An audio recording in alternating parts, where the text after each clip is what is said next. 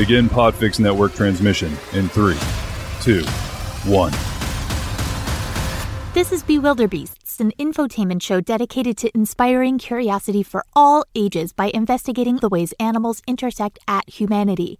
I am not a historian, an ethologist, a researcher, a scientist, a zoologist, a trained audio engineer, or an expert in, well, anything. Y'all, I'm lucky if I can remember to put my clean laundry in the dryer before it gets funky. And while I make every effort to present things as accurately as I can with a fun flair, I'm going to mess up. And that's okay. I hope I've given you a nice place to jump off from on your own adventures into curiosity, or at the very least, I've given you the key to win your next round of trivia.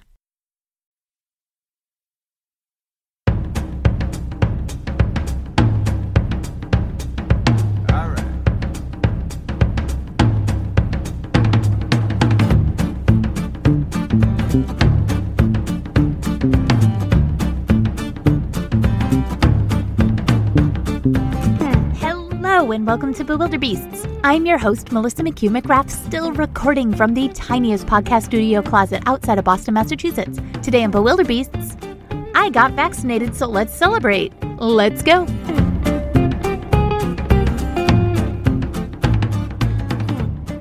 So, when I started this thing back in September of 2020, I just thought I would be talking with a few kids from Somerville's virtual summer camp for a few weeks while we waited patiently for things to end. Seven months later, for some people, there seems to be a glimmer of hope. With these vaccinations rolling out, and I just I just wanted to revisit a story that we did in week 19 called Armadillo Justice. The first story was about an armadillo who successfully defended himself against a berserker gun wielding person, and the bullet ricocheted off and shot the guy. That's called karma. But the second story in that episode was all about the horseshoe crab an animal who has survived all five mass extinctions on Earth but might not survive humans. And here's the kicker they are critical in all things medicine.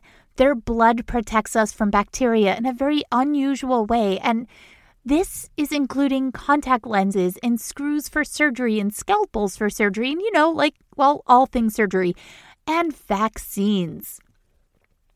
So, if it goes into your body and has contact with bodily fluids in any meaningful way, it is tested with crab blood.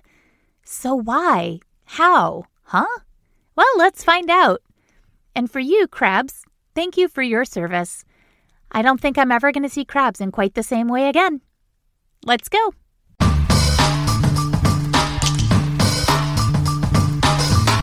All right, so back to those horseshoe crabs. They are one of the few creatures on Earth who have survived multiple mass extinctions on Earth.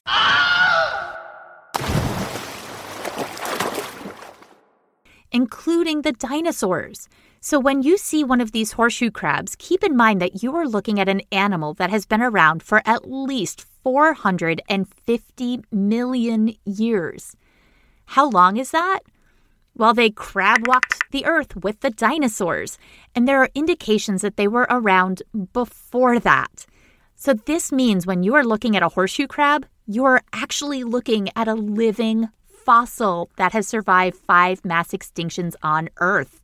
How cool is that? Scientists have also discovered the secret to their ability of surviving these extinctions and 17 ice ages, while other creatures haven't been able to, might be in their blood. And it's a pretty obvious thing in their blood, something that you don't even really need to have a degree in science to notice it as right funky. It's the first thing you might notice about their blood. It's blue. What? Quick body chemistry sidebar. Have you ever thought about why your blood is red? Our blood is red because it carries oxygen and is rich in iron. But the horseshoe crab also carries oxygen through its blood, but it uses a different compound to do it. It uses copper. But their blood also contains a very special ingredient called LAL. LAL is a mighty defense that might be the key to the horseshoe crab's survival, and honestly, our own.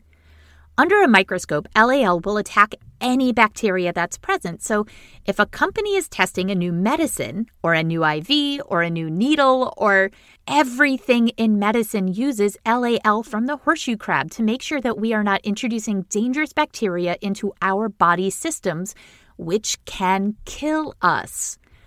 So if you know someone who has a replacement knee or hip, I have screws in my right ankle. All of these things had to have been tested with LAL first. It's used in every injectable medication, a vaccine, and any equipment used in injections for humans in medical environments to ensure the equipment and medication is sterile. If you or a family member use contact lenses or have ingested any medication ever, all of these things are tested and considered safe to be put in our bodies, eyes, bones, kill headaches, prevent the flu, prevent polio, and someday, hopefully, COVID. Help with growing pains, run an IV for nearly every admittable procedure in a hospital, and they are all possible thanks in part to Horseshoe Crab's blue blood and their magic LAL. Yay! 500,000 horseshoe crabs are caught every year and essentially donate their blood to science. Third of the horseshoe crab's blood is collected and then they are returned delicately and safely back to the ocean. But 15% of these crabs die from this process, and scientists are looking for new ways to create a synthetic version of LAL. And some companies have actually pulled this off. But there is a downside to using synthetics, and it's something that might not be an obvious thought. I mean, if we can make LAL without hurting horseshoe crabs, then they won't be stressed out from being removed from the ocean, brought by the thousands to a laboratory, and we wouldn't risk injury or death in the process just to help us. Right? So, what's the downside? Well, if synthetics are used instead of the real deal, then they could very well lose their protected status. Fishermen could then use them for bait for better creatures, which is not ideal. So, people who love the crabs and love birds are actually petitioning to make sure they remain protected so they can remain part of the ecosystem. Wait, bird people? How'd they get in here? Okay, so it turns out the horseshoe crab eggs are a valuable food source for migrating birds. So when crab numbers are down, birds suffer. So if medical science evolves to a point where we don't need these crabs anymore, we have to do our part to save them as they have saved us for the last half a century. We need to save their environment and make sure that they survive, as they have given us so much. It would be an absolute blemish on humankind if this creature, this amazing little arthropod, was able to survive five mass extinctions and 17 ice ages only to be wiped out by the very humans they saved in the name of medical science. Yes, arthropods. They are not crabs at all. They have 10 legs and are much more closely related to spiders and scorpions. And honestly, this question comes up every time I play pub trivia, so you're welcome. Their closest relatives are extinct, called I am not going to get this right. Europterids? Eur- Europterids or sea scorpions. Y'all, I tried. And this group includes some of the largest arthropods to have ever existed. I'm just still stuck on sea scorpions. But horseshoe crabs, they cannot hurt you. If you happen to find one upside down on a beach, you can grab it by the sides, never on the tail because that can really hurt the animal. But if you grab it by the sides and tip him or her back on their feet, they can be safe. And if we do get a COVID vaccine, or the next time you get a flu shot, or pop some bubblegum flavored Tylenol for growing pains, a fever, a headache, thank a horseshoe crab, which has made your health very possible. And there are two episodes of other podcasts that you should listen to if you want a further blow your mind experience on these amazing creatures. Radiolab did an episode called Baby Blue Blood Drive.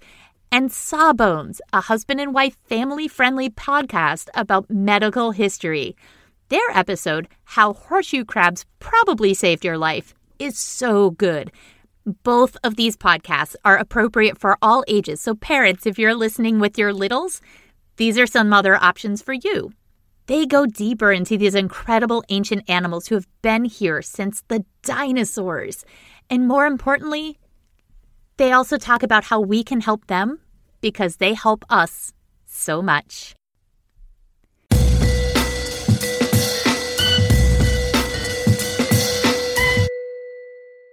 So, thank you for joining me today on this little shorty. And when you can, go get your vaccine.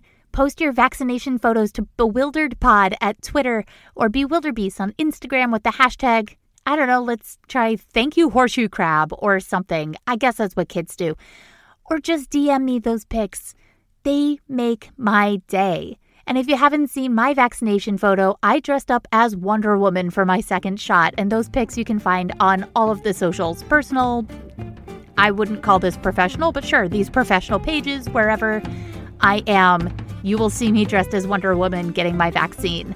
So these photos, they make my day, and every vaccine that is stabbed into someone's arm is a step in the right direction.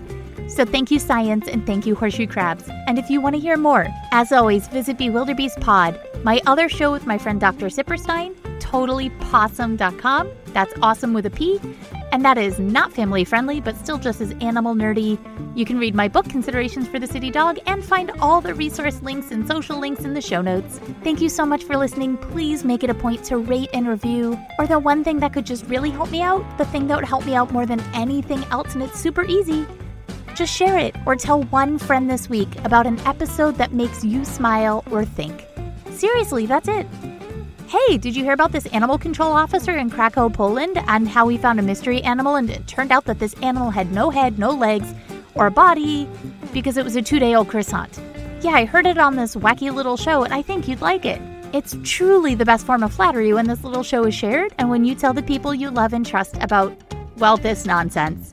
So stay curious, and I will see you next week.